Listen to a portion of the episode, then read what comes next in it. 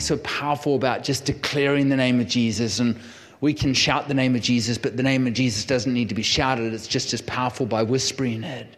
So why don't we just take a minute? Let's just begin to put the name of Jesus on our lips. Just begin to whisper the name of Jesus. Tell you when I don't know what to pray, it's just Jesus. Jesus. Jesus, you're everything to me. Just begin to tell him in your own words what he is to you. Thank you, Jesus. Jesus, you're so lovely. You're so kind. Thank you, Jesus. You're so gentle. You're so strong. Father, we just want to just to take in just another minute to tell, to tell you how much we love you. Everything. Father, without you, the word says we're nothing. That you're the breath that we breathe. You're the song that we sing. Father, you're everything. You're everything. Thank you, Jesus. Thank you, Jesus. Just another, just a few more seconds. Let's just push in Jesus. Let's just begin to lift our voice and let's declare the name of Jesus over this state, over this city. Let's just begin to shout the name of Jesus. Jesus, Jesus. Jesus, Jesus, Jesus.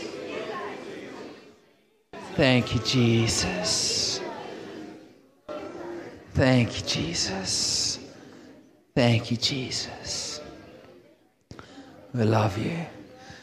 Amen. Why don't you turn to someone and just say, Jesus? You can take your seats. It is, uh, it is such a joy to be here. And uh, I, I tell you, I, I've been looking forward to this for such a long time. And I just, I love Jim and Mary. He's, Jim said he's that I'm one of his best friends, so he's one of mine. It's a, it's a, it's a mutual thing, and I, I just, I just love those guys. I feel like when I come around Jim, I can just let my barrier down, and I can, we can just. I tell you, this afternoon we solved the problems of the world. We solved the problems of the church. Like not just this church, that church globally. Like we, we sorted it all out and uh, I, I, just I just love these guys so much, and they've uh, they've been, you know, I gotta I gotta be really honest. I mean, he's been he's been asking me for a little while to come. There's been some discussion about coming, and I've kind of intentionally put it off a little bit because I'm like, you guys are a healing church. I got nothing to add. I, you got, I got nothing to add. You guys are out there doing it, raising the dead. You know, I haven't raised someone yet. I'm tried, but it didn't work. And uh, but uh, finally, he's. Uh, I thought, well, it's time to come. It's I need. I need a Jim Baker fix. I, I, need a Zion fix. I need to come out there and just hang out with you guys. So, want to thank you for having me. Thank you, Jim. Thank you for your love and your friendship. What year did we first meet? 2009, was it? 2008 in Valparaiso, Indiana. And you drove like 14 hours through a closed freeway on an ice storm to get to a meeting where I was doing a healing school, stopping every every 15 minutes to scrape the ice off the windshield on a closed freeway. Naughty boy. That's, there's hunger right there, amen? So, yeah, such a joy to be here. I, um, I, I just really got a, I got a real expectation for what's going to happen this weekend. And um, I was, there's a message that I was going to share tonight, and just driving here, I was just trying to get some clarity on what I felt the Lord was giving me for tonight. And I, I don't feel to preach the message tonight that I was going to preach tonight. I'm going to preach, going to preach something else, and I'll preach something else It's just really on my heart. But tomorrow, uh, tomorrow morning, I'll say this now, but it might change tomorrow morning is tomorrow morning. I, I really want to preach a message that I feel is probably one of the most important messages to, to the body today. And I, I'm just, I'm super concerned. There's a bunch of things that concern me, but I'm not going to lose my peace over. But there's a bunch of stuff that I'm just super concerned over, and that's uh, the whole area of mental health. It's uh, statistics tell us today that 25% of the world is in, has a mental health crisis and uh, the church statistics are no better. And uh, so I, have just got a message that I want to bring tomorrow that the Lord has the Lord has given me over the last couple of years, which I've just really been developing and walking out. And uh, I want to share that. And tomorrow morning we're going to go after we're going to go after some mental health. We're going to go after there's so many conditions that fit into that category, from bipolar to clinical depression to autism to Asperger's to you know, there's just a whole raft in there, post traumatic stress disorder. There's just so many things in there. So, tomorrow, I really, really believing that there's just going to be an amazing move of God and people are going to be, people are going to be set free. All right, so that's tomorrow morning at um, 10 o'clock. All right. What? Uh, just I, I want to just share a couple of things with you briefly that I, am involved in. Um, my book is out there. It's called Walking in Supernatural Healing Power. I, uh, I totally misjudged it. I'm sorry, there's only four left. I don't know why I bought a handful, but there's only four left. So that, that is there. There is also a, a workbook that goes uh, with that book, and I won't talk a whole lot about that because there's one left. so the, that, I was going to say they are there. No, that is there. Hmm. Um, there is also uh, there is my my latest book which is there. It's called overflow. I, I have such a passion to see people healed. It's just what i it's what i burn for. I just want to see people healed. I just want to see jesus get the full reward of his suffering. And uh, but the but probably in a higher level to want to see people healed is actually seeing wanting to see christians thrive i want to see christians burn and i want to see them burn for every day of their life not just we come to a conference and we have a little conference high, and two weeks later we're dead as a doorknob again. It's like we, have got to we got to learn how to stay full. And uh, I have I have three daughters. I have one wife. She just FaceTimed me. I don't think she realized this in church, so I just I took my FaceTime and spoke to my my da- one of my daughters and my and my wife. One, I just have one. One's enough. She keeps me busy and I have 65 sons. And all of my all of my sons are in jail. They're serving long-term sentences in, in a Texas death row prison, and uh, they just they mean everything to me. I just I love these boys. One of them just wrote a, an amazing book, which I got. Man, I was, had the privilege of forwarding for him, and uh, these, these boys, they, they're in a faith based unit. And the first time I went to the, the prison to meet with them, they, they put me in a room and they, I had to sign a contract that said, in the event of a hostage situation, they wouldn't negotiate for me. And they pushed me into this room of 65 of them, and I was a little intimidated. It was just me and my intern and myself, and no guards. We had actually had one female guard without a gun. and uh, they pushed me into this room. They locked the door behind me, and they're like, just do something with them. And I walked in, they, they, I came in from behind them. They were facing the front. They saw, they saw me coming and they turned around, formed a fire tunnel for me to walk through. And it was, it was a hot Texas summer afternoon. It was stinking hot. There was no air conditioning. And we just had such a miracle break out in that room. I mean, the power of God just swept through that place. We saw so many miracles. It was just outrageous of them praying for each other. And so the following year, I went in. And I, I spoke with these boys again, and we, I, did, I had the privilege of doing a healing school inside the prison. They go on treasure hunts. They're looking for people to minister to. They're, not allowed to use the clue of uh, dressed in white because they're all dressed in white. and uh, they, they've, they had, they've had cancer healed. They've got, uh, they've got uh, recorded testimonies of HIV being healed, of hepatitis being healed. They've, uh, blind eyes have been opened. They had a prison guard, his blind eye was open. And uh, so I, I sat with these guys and I said, you know, guys, I said, uh, it's one of those moments where you say something and then realize, I don't know, I should have said that. You know, it's like, it's too late, it's out. And I said, I'm writing a book on how to stay full of despite your circumstances. How about you guys finish my book? And 12 of them agreed to do it. So there's 12 chapters in the back of this book written by convicted felons. They are not in there because they stole somebody's lunch money. They are in there for, for heinous crimes of murder and rape and those kind of things.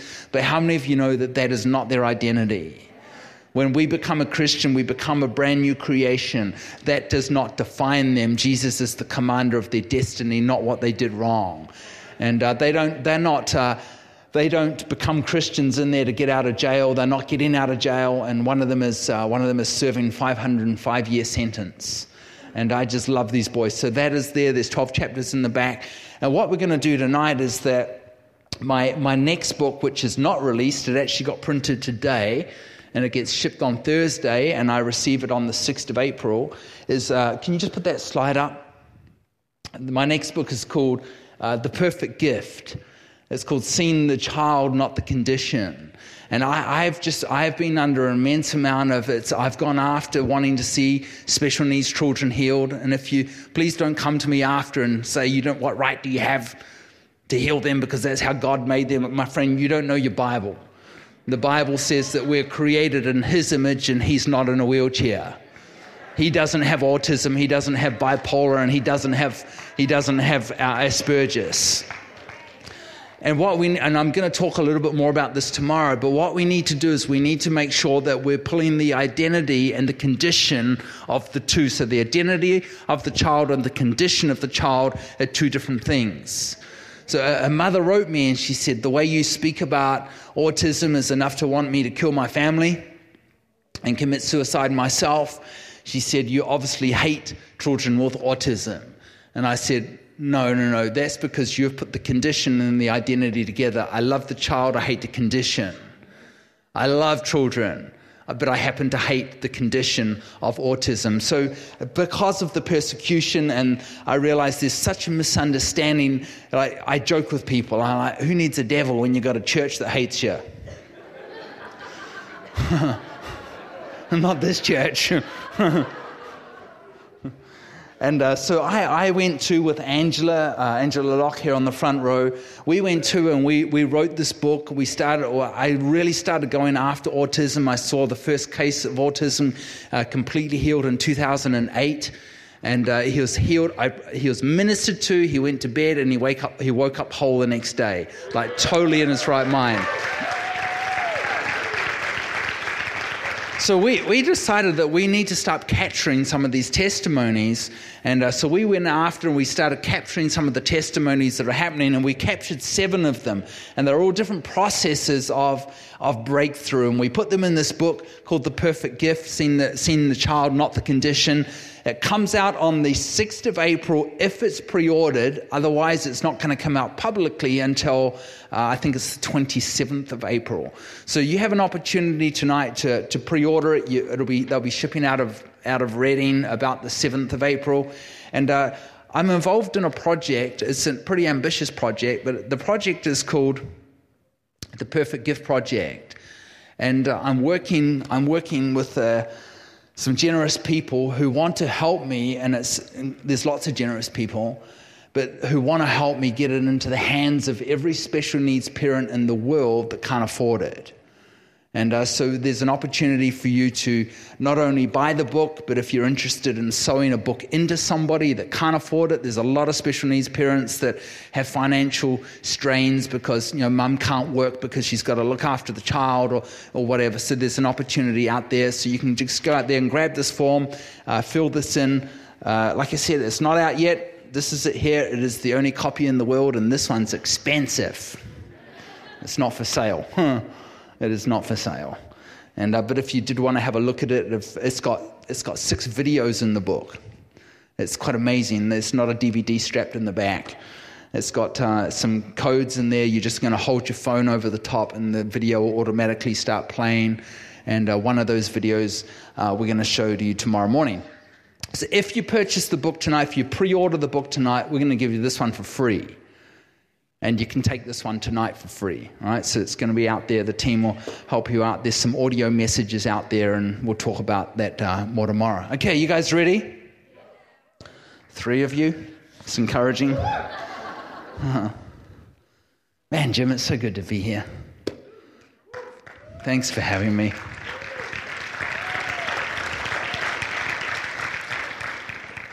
I tell you, I'm more excited about this trip than my next one, and my next one's awesome. I'm off to Milan to drink coffee.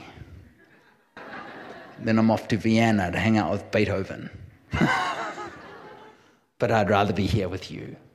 Yeah, thanks for having me. I, I want to talk about. I want to talk to you a little bit tonight about a couple things, so we'll just see where we end up. But I really want to talk about Jesus. I really want to talk about Jesus as our Jesus as our role model for uh, for ministry. You know, it says in Hebrews 1 3, it says that he is the exact representation of the Father. It says in Colossians that he's the invisible, he's the image of the invisible God. See, Jesus is our theology. Jesus is perfect theology. And if you want to know what the Father's like, the Bible's very clear that we just need to look at Jesus. I mean, we all want to know what the Father's like, but when we look at Jesus, we see the perfect representation of a Father. And when we look at Jesus, we see in the person of Jesus that he never blessed a hurricane, he never welcomed an earthquake, and he never put sickness upon anybody to develop character in them. But it's interesting today, and I'm thankful that it's not this church, but it's interesting today that we create a theology around our, around our lack of experience to say that God made you sick to teach you a lesson. But yet, if I treated my kids like that, my kids would be taken away from me. See, when we look at the person of Jesus Christ, we see that every sick person that came to him was healed. Every earthquake, he calmed every storm. Never blessed the storm, he calmed the storm. He messed up every funeral he went to, including his own. See, I, I dream of a church that would actually begin to take Jesus seriously.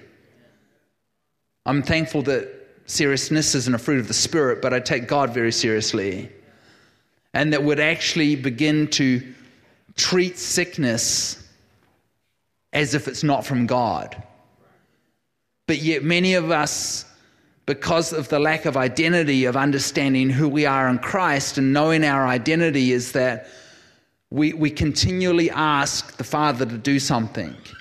We're continually asking the Father to, to come and heal. We ask the Father to come and heal because we don't understand who we are. But yet, if I if if you continue to ask your boss who employed you to do everything that your boss employs you to do something, and if you keep going to your boss and saying, Can you do this? Can you do that? I can assure you, you're not going to have your job for very long. He, he, actually, he actually gave us the authority, the delegated authority to go and heal the sick. It doesn't say pray for the sick, it says to heal the sick, that we actually have that authority. See, I, I want to see the simplicity of the gospel put back in. Jim and I share a favorite verse there in Corinthians that if Eve can be deceived by this, by the craftiness of Satan, how we can be deceived by and being pulled away from the simplicity of the gospel. See, what would it look like if we put Jesus back in the we put Jesus back in the church? What would it look like if perhaps if we stopped looking for another revelation and we just started understanding what we've got? And we began to go a little bit deeper. I'm not interested in going wider in the season of my life. I'm just interested in, in going deeper and getting an understanding of what I've already what I've already got that I can already work with. But yet we come we create these we create these theologies around our lack of experience. And we create these theologies, and so much of the church today says, well, it's not, it's not the will of God to heal. But yet, even the leper, he comes to Jesus in Matthew 3 and he says, If it be your will. See, there's no hesitation by Jesus when the leper came to Jesus and says, If it be your will. He didn't heal the leper until he cleared up the confusion of the question because there's confusion in the question. He didn't immediately heal him. He said, It is my will. He clears up the confusion and he heals him. See, we see in, we see in Matthew 17, we see a father come to Jesus, uh, it comes to the disciples, and we know that the disciples are unable to heal the boy. And they bring the boy to Jesus and they say, Jesus, we can't heal the boy. I, I'm so thankful that the Word of God doesn't say, well, if you can't, I guess I can't. If you can't, I guess it's not the Father's will for you today because there's a divine appointment, there's a divine time in the future when it must be, or God's just not in a healing mood tonight. He goes, I'll bring the boy to me.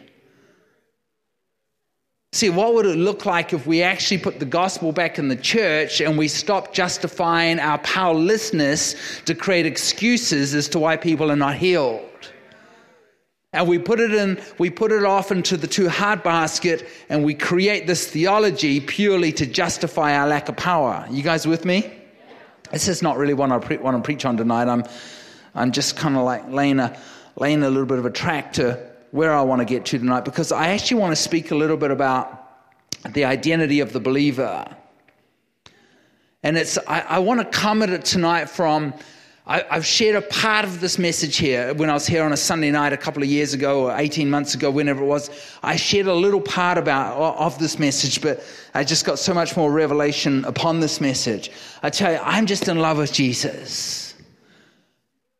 I haven't told you already. I'm fascinated by him.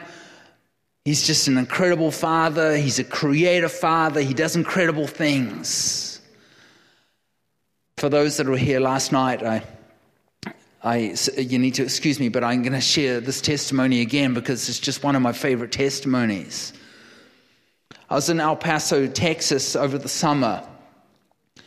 And uh, I, am preaching, and I get to, it was, a, uh, it was a, I think it was a Friday night meeting, and I began to call out words of knowledge. This is just how creative God is, and this is how amazing God is. He cares about all of our intimate details. And I'm calling out words of knowledge of just the things that I feel that God impressed upon my heart. And He drops this word of knowledge in my heart that is so clear and so loud, I'm embarrassed. I mean, it was so clear, I thought someone had actually shouted it, like from the PA system. It was that clear inside. It was like the audible voice of God inside. But it was so clear. This is my dialogue between me and God. I'm like, God, I can't say that. That's not a word you say in church. And I just, I moved on and just gave some more words of knowledge. And the word comes again, just so clear. And I said, God, I, the second time I said, God, like, if you want to say it, why don't you say it? like, why don't you bring out the word of knowledge? I can't say that. This is church. Like, and the word came a third time, and the third time was enough. I gave up and I said, All right, I'll, I'll, bring, I'll bring the word. So I said, Listen, uh, I just had a word that's just dropped in my heart that's just so clear. I mean, it's just so clear and audible that I want you to stand if the word's for you, but you can just stand when other people stand if they've got a sore back or a sore finger. Just stand for other things. I said, but there's somebody here and you've got a problem in your anus. And I quickly moved on really fast. We had, a, we had a wonderful night. There were about 750 in the room, and we had something like 500 miracles of people coming forward to testify of what the Lord had done in that night. And all these people are crowded at the front, and, and uh, we start going through the crowd, and we're like, who was healed tonight for more, something more than a month? You know, six months, 12 months, two years, five years, 10 years, 15, 20, 30. I think we had about 45 people that have been healed of something of over 45 years. And so, I, so when I see all these hands up, I come over to the start over here, and I, I, the first man, he has his hand up, and I said, Sir, how many years? And he goes, 57.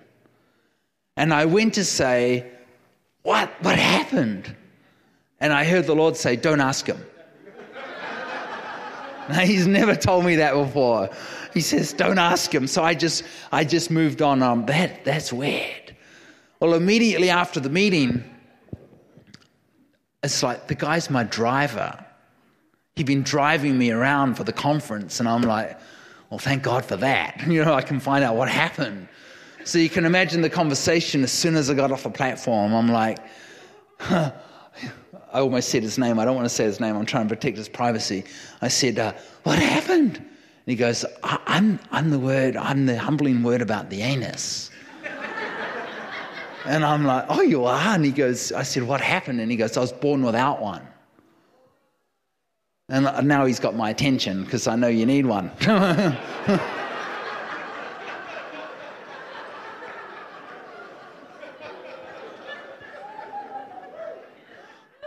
tell you, he cares about the intimate details. And I said, what, what happened? And he goes, I was born without an anus. And at birth, they created, I went into surgery, they created, they first they did a colostomy.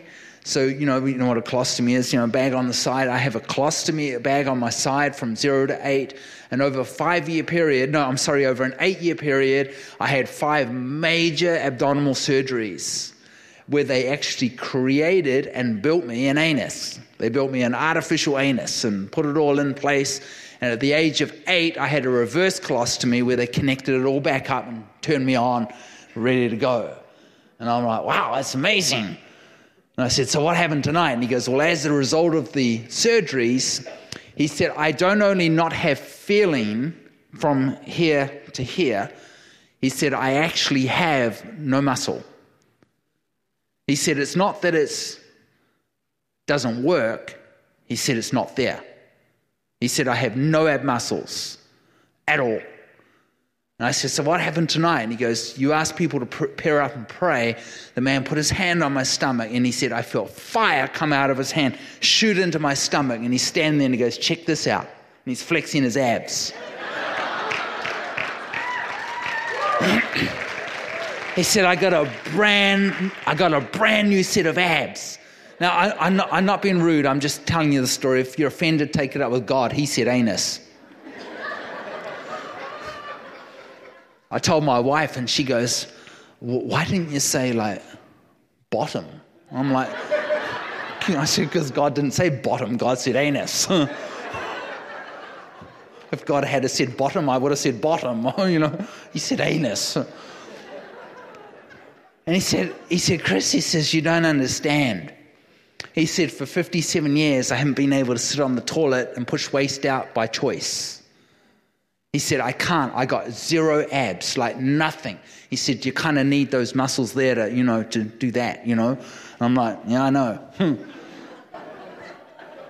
And I'm like, That's amazing. Drops me in my hotel and leaves. He picks me up in the morning for the conference, and you can imagine the conversation first thing in the morning.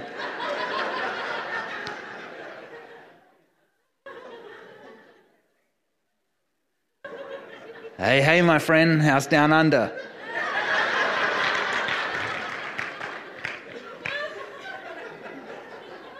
and he looks at me and he says, You know what? He said, I sat on the throne this morning for the first time in 57 years and pushed it out.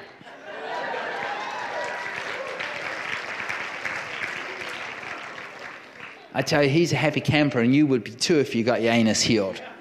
You had a little problem he, he is a very happy man. And the last text I had from him just uh, maybe four or five months ago, he said to me, Chris, I got the abs of a 16 year old. And how many want to receive that one? I wouldn't need to go to the gym anymore. It's like, yes, please. I, I want to talk to you tonight a little bit about the identity, the identity of the believer.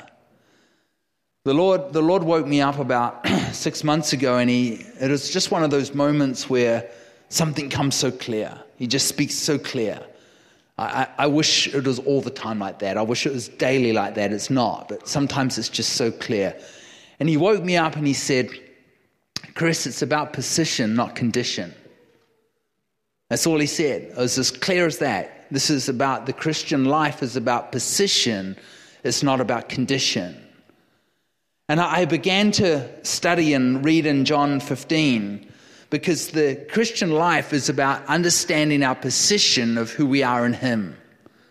It's not about the condition, it's about the position. And the more that we begin to understand our position of who we are in Him, the more we see. See, Jesus says in John 15, He says, I am the vine, you are the branches. But yet, when we don't understand our position, and we're more focused on the condition, we will try to become something that he says you already are. See, it's not the vine that produces fruit, it's the branch that produces fruit. And we're connected to the vine. But without him, we can do nothing. I got some really good news for you. You are not sellotaped onto the vine. You are not superglued onto the vine. You are engrafted into the vine that you, as a believer, actually became union with Christ. That when his blood is shed, that your blood and his blood mixed into one, that you became, that you became one with Christ. See, when we begin to understand the the basics of the gospel. I tell I'm just sold out for the gospel. It's like in this season of my life, I feel like I don't want to preach anything else but the gospel. I don't preach nothing. It's like I don't want to preach about what the seven pillars mean in the tabernacle of David. I mean, I honestly I don't know and I don't care. I just I just want to preach the I just want to preach the gospel. See in Galatians 2:20 it says, It's no longer I that lives it's Christ that lives in me. See, what if, what if as a church we actually began to, get a, we began to get a revelation of what happened at the cross? What happened when you gave your life to Jesus? But yet, I, I go to many churches, and I think one of my greatest concerns today of the church is that we're not preaching the gospel, we're preaching the Bible. Now, I didn't say the Bible's wrong. I, I love the Bible. But the Lord spoke to me just months ago and He woke me up another morning, as clear as anything. And He said, Chris, many people are preaching the Bible, but not many, preach, many, many people are preaching the gospel. Preach the gospel. And yet, we don't know, many believers don't know, we're, we're actually doing salvation calls, and they, we are winning them to what? The church? Who becomes the Savior? The church or Jesus? Because without the preaching of the gospel, I'm quite convinced in most cases that the church becomes their savior and we're actually joining a club and they don't actually know what happened at the cross. See, at the cross, Jesus didn't die just for you, he actually died as you. I, I, I, believe that the cross is so powerful of what happened at the cross when you gave your life to Jesus, that he didn't die just for you, he died as you, that the cross was the greatest mass murder in all of history. See, I, I don't believe that Jesus necessarily came to save us, I think he came to kill us. He came to save us from ourselves because that's what happened at the cross. When we give our life to Jesus, we were not we were co-crucified with him Galatians 2:20 we were dead. We were made dead. 46 times in the in the epistles it says you're dead. I like to propose to you what part of dead doesn't the church understand because dying is a process, death is an event, death has already happened, but the church is walking around saying, Well, I'm trying to die. See, my friend, we're actually doing something that's already been done. And we're trying to do something that's already been done because we've failed to preach the gospel of what actually happened when you gave your life to Jesus. And we wonder why we're not walking to the fullness of what God called us to do. Do the guy with the black glasses, are, are you, the, are you a Catholic brother? Yeah. Oh, I know you. Yeah. And bless you, man. I love you too. All right, I love Catholics. Jesus does too. Man, I know I've shared this before, but some of the greatest miracle breakouts I've ever seen have been in Catholic churches. Like, as a non, France, 3,000 hungry, hungry Catholics showed up. One night we had two and a half thousand miracles. It's in your creed. Yeah, it's in the Catholic creed. It's like I spend more time with charismatics trying to convince them Jesus is still alive. Go to a Catholic church and it's like, just kind of happens because it's in their creed. They never stop believing. Amen? Yeah, thanks for coming. I love you. See, that, that's what happened at the cross. Is that, but we, we, wonder, we wonder why we don't walk into the fullness of what God has for us. We don't walk into the fullness of what God has for us because we're trying to die. Well, I just got to die. I got to die to my sinful nature. It's like, and I, I really believe that there's a lack of identity in the church. That, that we, don't, we don't understand who we are. And when we don't understand who we are, how can we walk in the fullness of what Christ called us to and what Christ called us to do? Now, I know this is going to be a little offensive, and perhaps if you're from this church, not so much, but if you're from other churches, but we're walking around saying, Well, I'm just a sinner saved by grace. My friend, if you're a sinner saved by grace, your identity has been stolen from the very outset. You don't know who you are because that sounds like a schizophrenic Christian who's walking around not knowing who they are, saying, "Well, I'm just a sinner. No, I'm a saint. No, I'm a sinner. Oh, no, I'm a sinner saved by I'm a sinner saved by grace. I don't know who I am." I'm not a sinner saved by grace. I was a sinner, and now I'm a saint. I'm not a sinner saved by grace. Some of you are like, well, that's just semantics. No, it's not semantics. It's a very basic level of understanding our identity of who we are in Christ, that you are a new creation in Christ Jesus. The old has passed away, the new has come. See, if we think that we're a sinner saved by grace, I've got something to tell you. You will sin by faith because that's what sinners do. Well, I don't know why I don't have victory over sin. You don't have victory over sin because you were never taught what happened at the cross. Well, I'm just a sinner saved by grace. No, you're either a sinner or a saint. You're not a crossbreed.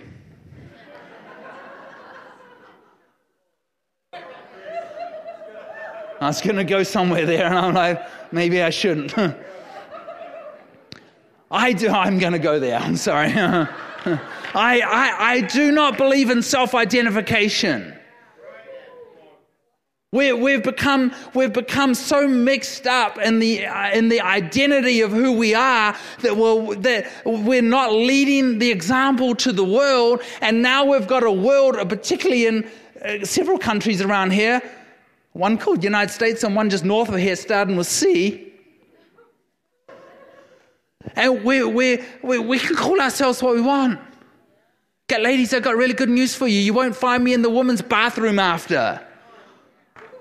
Because I don't believe in self identification. My identity is not in who I want it to be. My identity is in what Christ told me I am.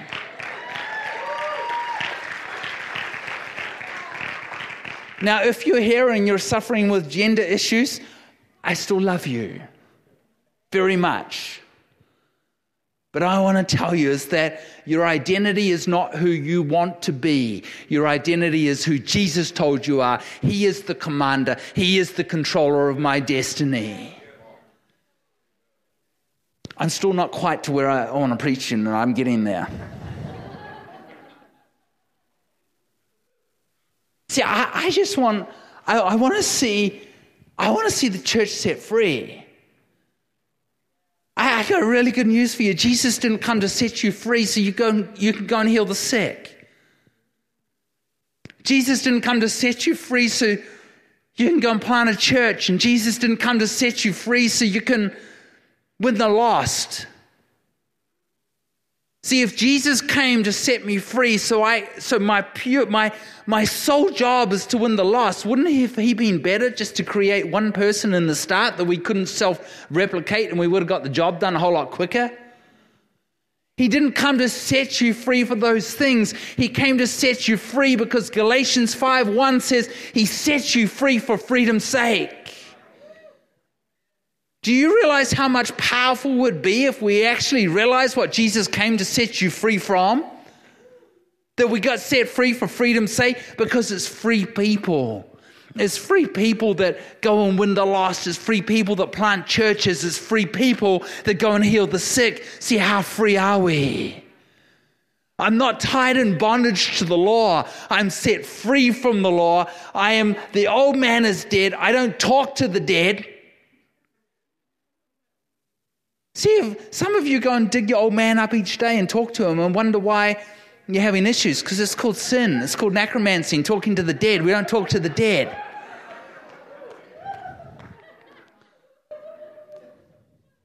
See, Jesus is not a window showing us who we can become, He's a mirror showing you who you already are. That you look in the mirror next time.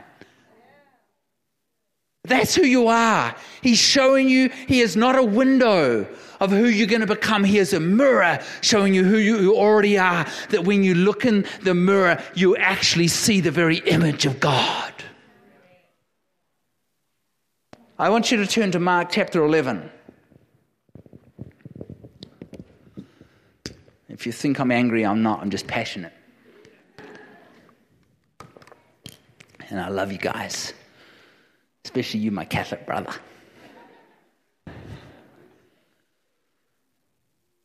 Mark chapter 11.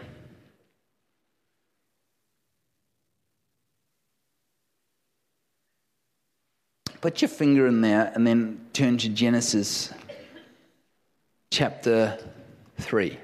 Keep your finger in Mark 11 though. Genesis chapter 3. See, I, I want to talk to you about righteousness. I, I want to bring a fresh perspective on righteousness because it's the topic that I feel that so much of the church doesn't understand. That righteousness becomes more of a doing than that of a being. And while I want to see the body of Christ walk in the miraculous, why I want to see the body of Christ win souls, and I want to see the body of Christ plant churches, I want to see the body of Christ be victorious, I want to see the body of Christ reign and rule in life. But we're trying to do all of those things. We're trying to reign and we're trying to see we're trying to see fruit. But what would happen if we actually got the foundation of the plants correct? Because I really believe that righteousness is one of the foundations in our life that if we actually just got correct, fruit would happen. But yet we're trying to grow our fruit. It's like, wow.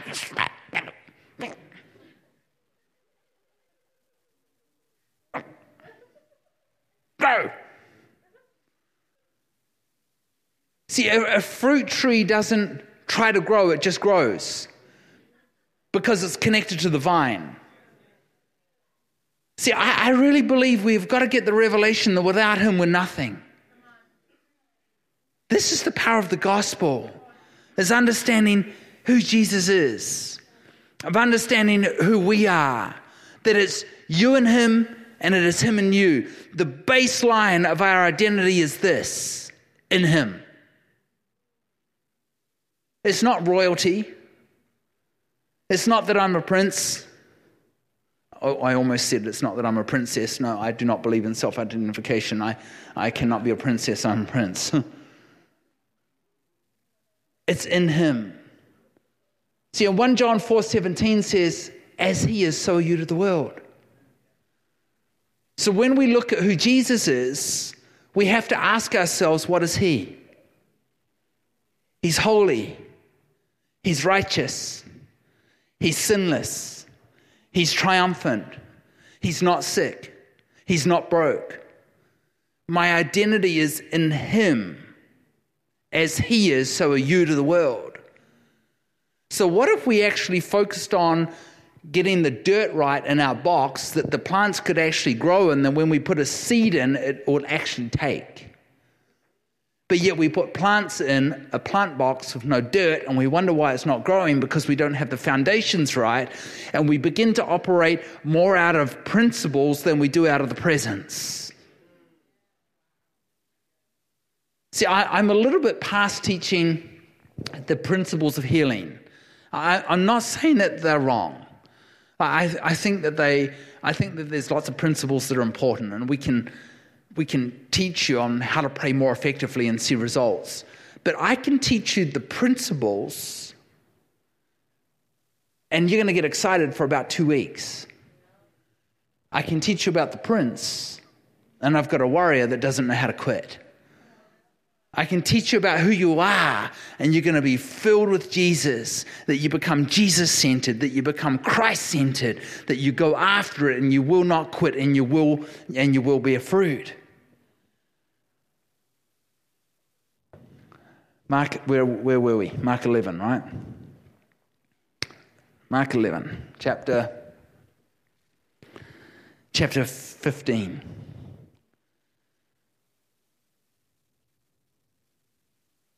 Chapter 12. I'm sorry. chapter 11, verse 12.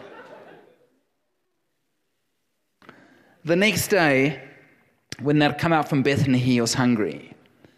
And seen, a, uh, seen from afar a fig tree having leaves, he went to it to see if he could perhaps find something on it. And when he came to it, he found nothing but leaves, for it was not the season of fruit. I'm sorry, it was not the season of figs.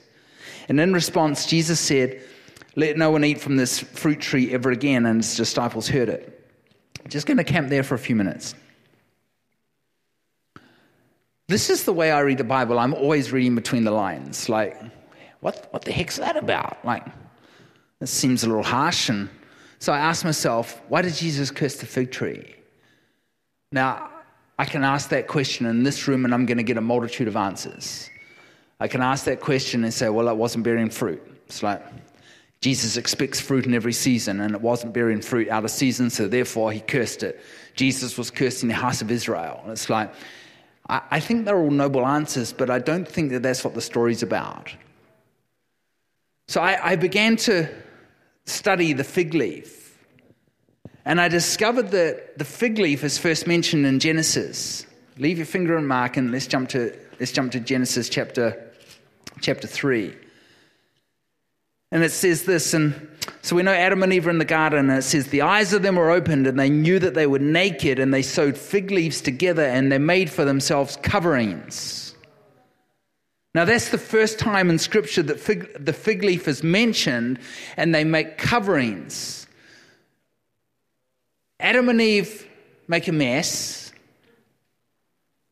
They take a fig leaf to make for themselves coverings. Now, the word coverings means a partial covering. Now, your, your word might say um, a loincloth. We're going to put another word to it tonight. We're going to, it's my word.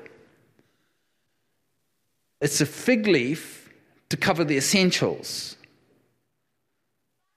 They're made of fakini.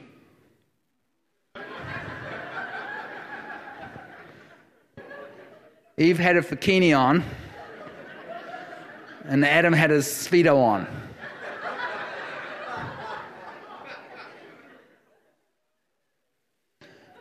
because the fig leaf is actually the image of self righteousness. And no matter how much you try to cover yourself in self righteousness, it's never enough because the word coverings means to cover only what's barely essential. See, my Bible tells me that there is no forgiveness of sin without the shedding of blood. Last time I cut down a fig tree, no blood came out. The fig leaf is bloodless. And they cover themselves with the fig leaf because they were covering, covering themselves in self righteousness. And God comes in the garden and he says, Adam and Eve, where are you? And, and, and can't find them. They were, they were hiding because they became sin conscious as opposed to righteous conscious. A sin consciousness will cause you to run from God, a righteous consciousness will cause you to run to God. And they can't find them. Uh, that passage just makes me laugh because it's like as if God didn't know where they are. I mean, like, if you think you can hide from God with your fakini on, Just run to him and take it off. and God comes in the garden and it says, For Adam and his wife and his wife, the Lord God made tunics of skin and he clothed them. I, I am a New Zealander. I will never surrender. I will never surrender my passport. I am a New Zealander through and through. You can take me out of New Zealand, but you can't take the New Zealander out of me. I know what, I know what a tunica skin is. See, the tunica skin is, to be, is believed to be a lamb.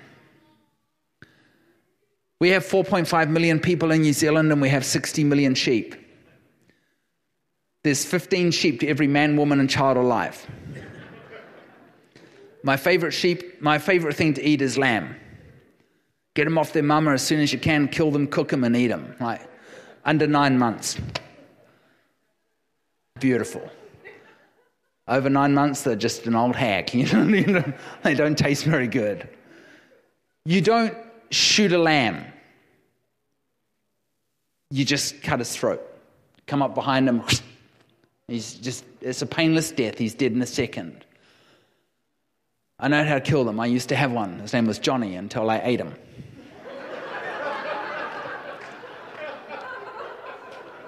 Tasted good. We're a small town. We're small town New Zealanders. You want to eat, grow your food. I had a, la- I had a cow too called Smokey. He tasted pretty good too.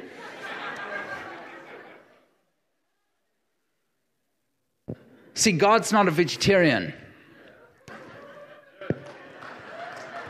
And all the meat lovers said,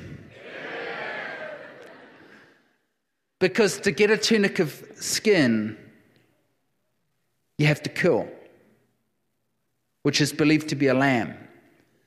See, when you slit the throat of a lamb, you can run the knife down the gullet and you can actually pull the tunic of the lamb's wool right off the sheep. It just peels off.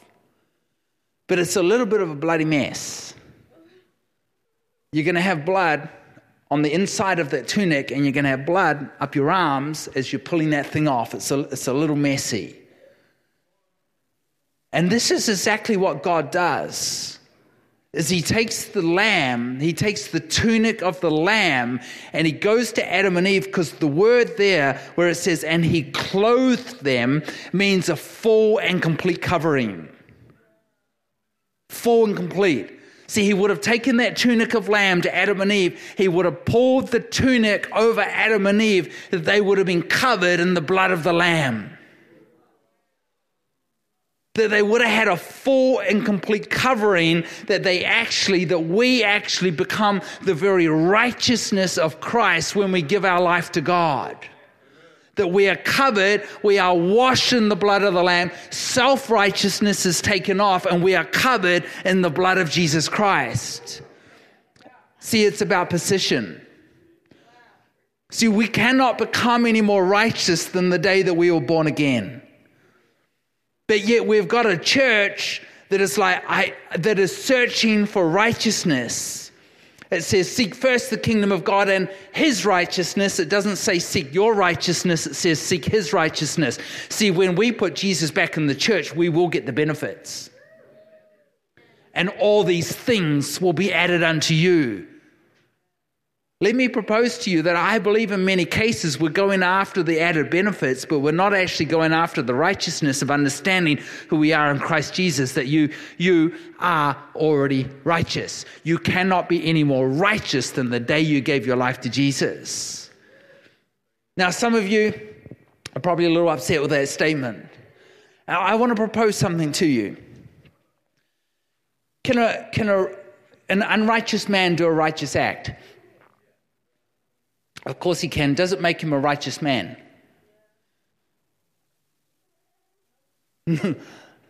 Thank you. You can have my book for free for that. See, a, an unrighteous man can do a righteous act, but it doesn't make him a righteous man. And in the same way, a righteous man can do an unrighteous act, but it doesn't make them an unrighteous person.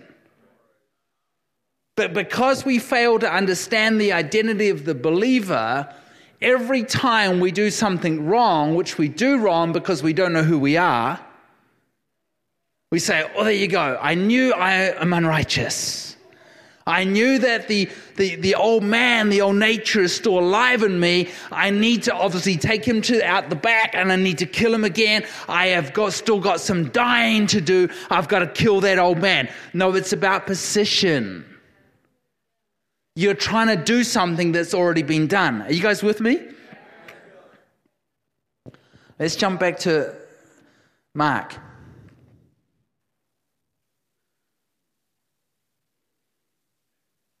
So he came to Jerusalem, verse, verse 15, and Jesus went into the temple and he began to drive out those who sold in the temple, and he overturned the tables of the money changers and those who sold doves. Again, this is how I read the Bible. He drove out those who bought and sold in the temple, and he overturned the tables of the money changers and those who sold doves.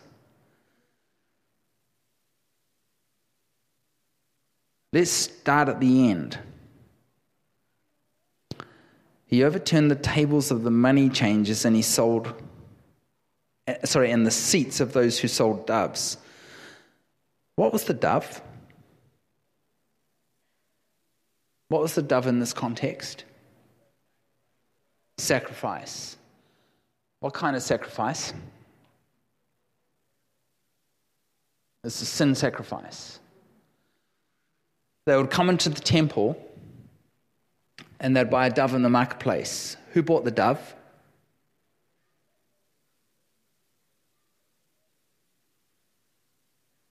Somebody help me. The poor. Because the poor couldn't afford a lamb. They'd buy a dove in the marketplace. They'd bring the dove into the marketplace. Sorry, they'd buy it in the marketplace and they'd, and they'd bring it to the temple who would examine it at the gate? The priest. What would he examine the dove for? Blemishes.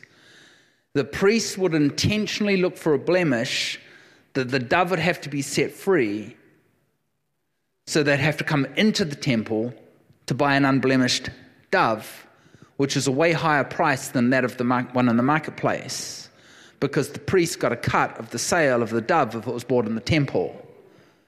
They're ripping off the poor. What was the purpose of the dove? They would lay their hands upon the dove, and their sins would be imputed to the dove. And they were clean until they sinned again. And they would buy another dove because there was an imputation of righteousness that would go back from the dove to them. They were deemed cleaned until they sinned again. So, why did Jesus overturn the tables of the money changers? And it's not true what you read on the internet that we're not allowed to have bookshops in church. If you think that it's because we're not allowed to sell product in church, I think we've completely and totally missed the subject of what Jesus is actually talking about. See, he overturned the, the tables of the money changers because Jesus walks in there what were they doing in the temple?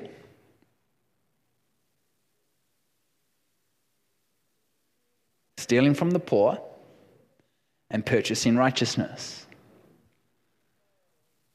Jesus walks in, he turns the tables over of the money changers because what he is actually saying is that there's a turning of the table coming from the old covenant to the new covenant. There's some blood about to be shed that not one of you can even afford to purchase. And he turns those, he turns those tables over. Let's carry on. And the scribes and the priests heard it, and they sought how they might destroy him, for they feared him, because all the people were astonished, at his teaching.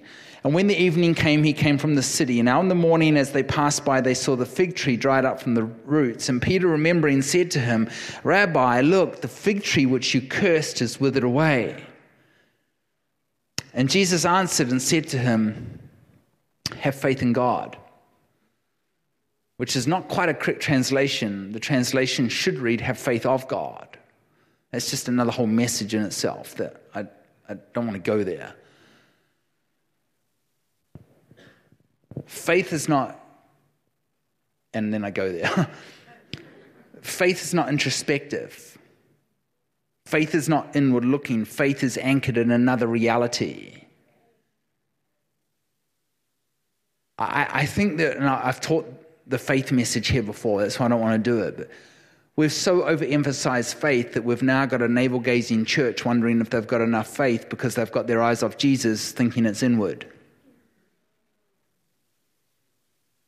See, if I, if I said to the young lady here, there's a lady over there, she's got no arms, no legs, no ears, no teeth, and her nose fell off. Do you think you've got the faith to get her healed? The first place she's probably going to go is introspective and go, Do you have someone better qualified than me? Like, send Jim. I don't, I don't know if I've got it. See, faith's not introspective. It's about the faith of God. Hebrews 12:2 Look unto Jesus the author and the perfecter of our faith, which is not a correct translation. It actually says look unto Jesus the author and the perfecter of faith. That when you look to Jesus, you begin to see from the eyes of Jesus, you begin to operate with the faith of Christ. I'd rather have faith of Christ than faith in Christ. When I put my faith in Christ, I end up operating with the faith of Christ. That's the realm that the creative happens in. That's, that's the realm that ab muscles that weren't there a second ago just instantly get created because we begin to actually operate with the faith of Christ. See, I can look and I can look at Jim who's missing a leg what am I likely to see? I'm likely to see the missing leg. God doesn't see the missing leg, He sees the leg that's missing. I see the problem, He sees the answer. What's our job? To look to Jesus. And when we look to Jesus, we begin to see how He sees things. He sees the answer and not the problem. You guys doing all right? We'll be done soon. So Jesus answered and said, Have faith of God. I like the faith of God. Now it's the classic verse. Everybody knows this one. For surely I say to you, whoever says to this mountain, Be removed and cast into the sea, and does not doubt in his heart, but believes that those things he says will be done, he will have whatever he says. Let me read that one again. For surely I say to you, whoever says to this mountain, Be removed and cast into the sea, and does not doubt in his heart, but believes that those things he says will be done, and he will have whatever he says. Can I ask two honest questions? How many of you grew up memorizing that verse? Just to read it day and night. It's a bit of a tongue twister. I'd read it day and night. Whoever says to this mountain. Now, let me ask you another question. Did you ever wonder why it never worked?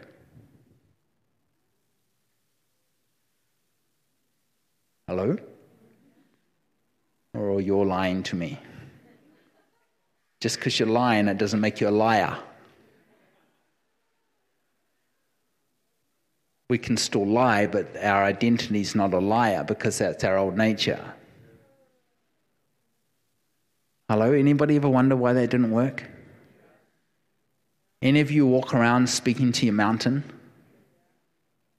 You mountain of debt, you mountain of sickness, you mountain of cancer. Get out in the name of Jesus. See, I, I lost my mother as a 12 year old, and I watched my mother die slowly over a period of time, and she dies in front of me. And every night I'd cry myself to sleep over two verses in Mark, and this being one of them, saying, God, your word says that I can speak to the mountain and it shall be removed. I speak to the mountain of cancer. And one day I was before the Lord, this is as a 12 year old, and I said, God, I said, Your word is either, I'm sorry, the church has either heard an hypocrisy or your word's not true. I said, What is it? He didn't tell me that the church was hypocrisy, but he did tell me his word's true. But I, I lived in that tension of why don't I ever see my mountains move? I mean, we're a mountain moving generation. And this is what the Lord is beginning to give me. And I'll share this and we're going to close and we're going to minister some sick to the sick because we're going to see some mountains move, but we're going to minister out of a new perspective. See, what's the mountain? Well, Pastor, so whoever says to the mountain, whoever says to this mountain. Did you notice it doesn't say these mountains? Did you notice it doesn't say your mountain? It doesn't say whoever speaks to your mountain. It doesn't say whoever speaks to the mountain of sickness, whoever speaks to the mountain of cancer, whoever speaks to the mountain of debt. But we've become so principle orientated that we've made that verse about our mountain and we're applying a principle rather than living out of the presence. Let me propose this to you. What mountain is it talking about? Mount Zion. What happened on Mount Zion? What was, I'm sorry, rephrase that. What was on Mount Zion? The temple. What were they doing in the temple? Purchasing self righteousness. Perhaps this is what it's actually saying that if you want grace and faith to flow freely from your life, that you'd begin to actually see the mountains move, then maybe we need to start cursing self righteousness. Because so much of the church has become about us. That is man in the center. So much of the churches have become about principle. I don't believe that this mountain is the mountain of sickness. I, I don't believe that this mountain is the, the mountain of debt. Now, do I believe in speaking to your mountain? You bet I do. Speak to my mountain each and every day, the mountains that are in my life. Because the verse goes on and it says,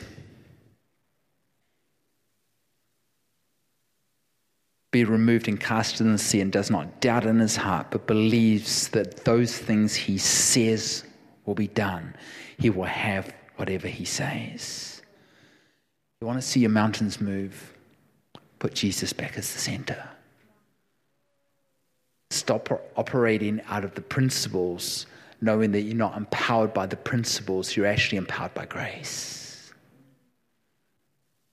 I, I think it's time as a church as a, as a body that we start cursing self righteousness because it's in that place of curse, cursing self righteousness, recognizing that it's about, it's no longer I that lives, but it's Christ that lives in me, that you and Him became one, that your blood and His blood came into one, it combined into one, it's inseparable, that you're union with Christ. That the sooner we get there, the sooner grace flows. but we're walking around and we're speaking to our mountains out of principle, powered by principle, as opposed to being empowered by grace.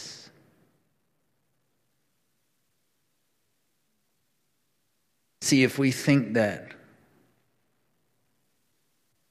I, I think that the mother of all sins is self righteousness. I think the absolute mother of them all is self righteousness. It wasn't the garden and it wasn't the apple in the garden. What does the enemy come and say to Adam and Eve? If you eat from the fruit, you will be like God. But Genesis 1 says that we were created in his image. They were trying to become something that they already were.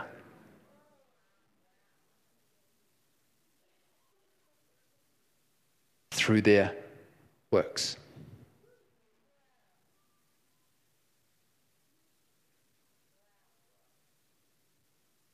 It's about position not condition.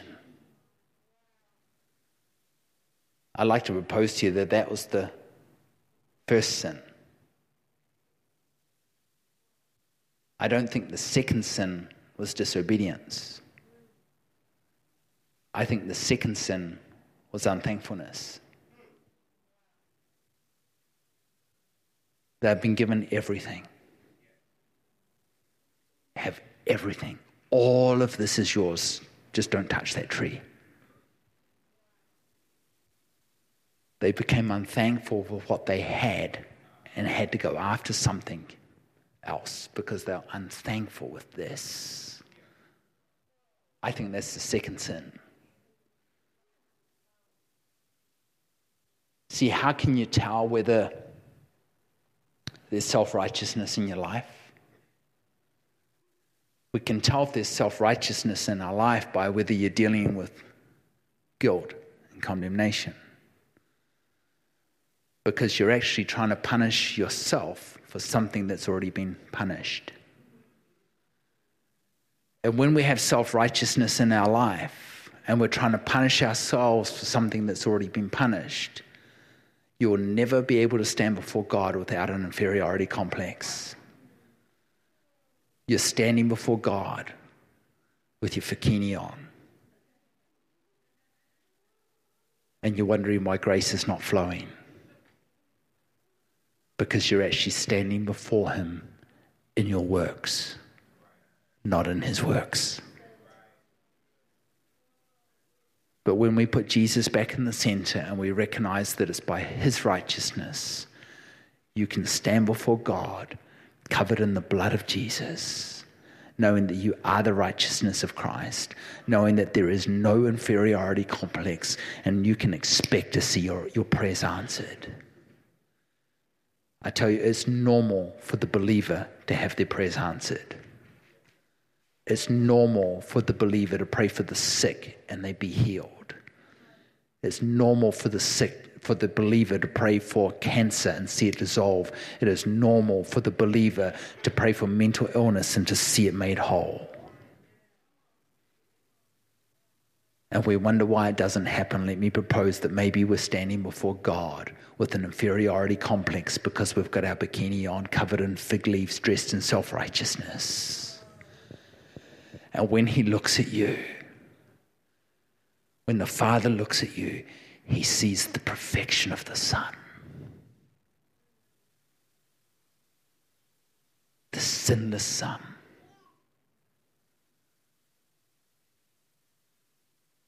I just, I feel so strongly. This is not what I was going to start with tonight. I feel so, so strongly we've got to put Jesus back in the church. Because you are righteous. Say, Well, I don't feel very righteous. It's not a feeling. You cannot be any more righteous than the day you gave your life to Jesus. Your, your bikini came off and you were washed in the blood of Jesus. See, just because you just because you walk outside and put your foot on a board and a nail goes through your foot, it doesn't make you a nail. And that's how we treat ourselves. Like, I knew I was a sinner because I still sinned. My friend, just because you sin doesn't mean you're a sinner. It means you're a saint having a sinful experience. But the sin is not your identity. Close with this verse, and this one's going to really upset you. It would if I didn't tell you it was a verse. You'd probably stone me, and then when I told you it was a verse, you'd put stones away. My Bible tells me a Christian can't sin. See, we only sin outside of our identity. So, what if we actually learned our identity in Him? Because as He is, so you to the world. That's the victorious place. You want to reign in life? Romans 5:17, those who receive the abundance of grace and the gift of righteousness. Guess what? It's a gift. It's not something that you earn. It's not something that you earn by your doing. You receive a gift by saying Thank you.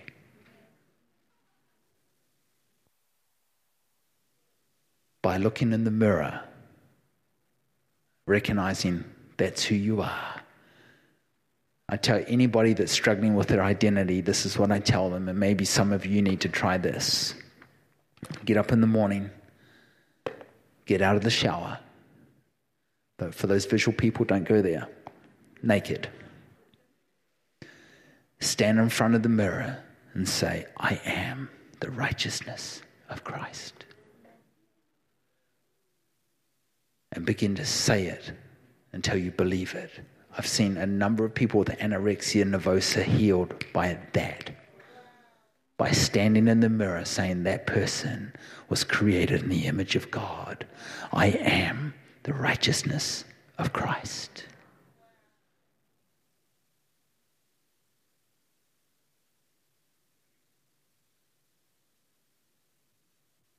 I tell you, I, I, I dream. I've seen a powerful church. But I do not believe, Jim, Mary, that we're going to see a powerful church until we put Jesus back in. And we stop preaching the principles, knowing that we're not empowered by the principle, we're empowered by grace. That we're empowered, that we triumph victorious in life because of the gift of righteousness. The gift. It doesn't say the works of righteousness. And we can stand before God without any inferiority complex. And we can expect to see our prayers answered because that's the normal position of the Christian life. Amen. I want you to turn someone next to you and say, I am the righteousness of Christ.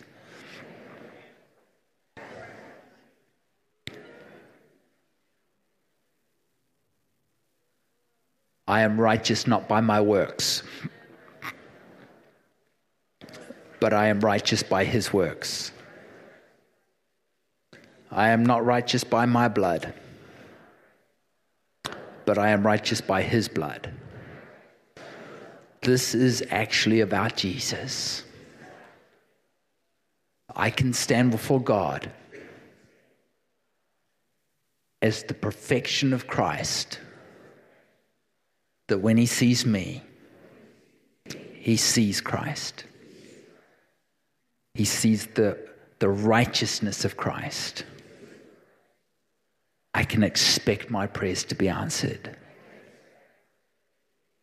I can expect to see people healed.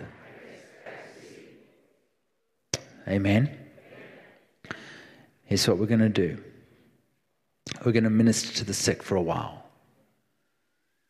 tomorrow, God willing, in the morning, I'm going to talk about it's a gospel message on why I believe we're so mentally ill.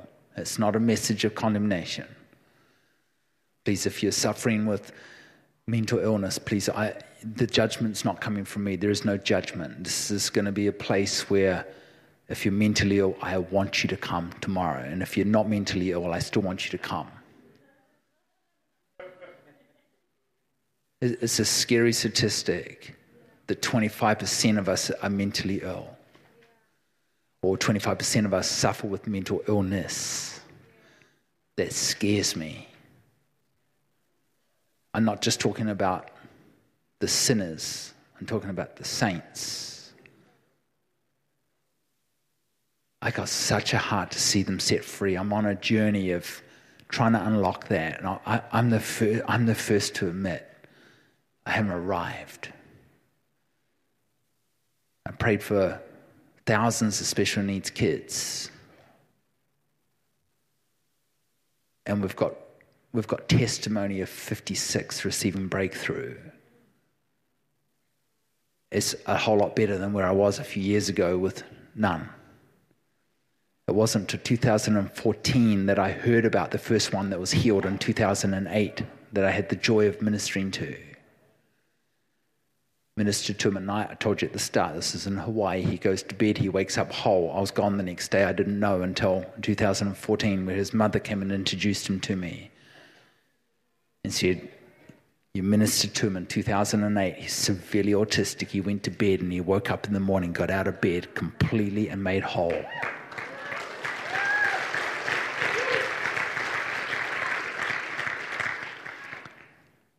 I dream of the day where schizophrenia can't stand in the presence of God. I dream of the day when autism can walk into church and it won't walk out. Of Asperger's, of bipolar, of childhood disabilities. And I tell you, we've got to be grounded in Jesus because the absence of the miracle doesn't define his nature. Team, can you come? We're gonna we're gonna minister we're gonna minister to some sick. And we're gonna see breakthrough. We're gonna see I just believe we're gonna see a lot of breakthrough tonight. It is his will. And you are the righteousness of Christ. That you can expect to see breakthrough because he's not judging you for your sin. Your sin is already judged, that you might become the righteousness of Christ, that you have become the righteousness of Christ. He looks down, he sees Christ, he sees the perfection and the holiness of Christ in you. If you think he's judging you for something that you've done, then I guess we don't need Jesus to die on the cross. See, that's what a lot of autoimmune conditions are somebody, something needs to be punished. It's your body punishing yourself because someone has to be punished.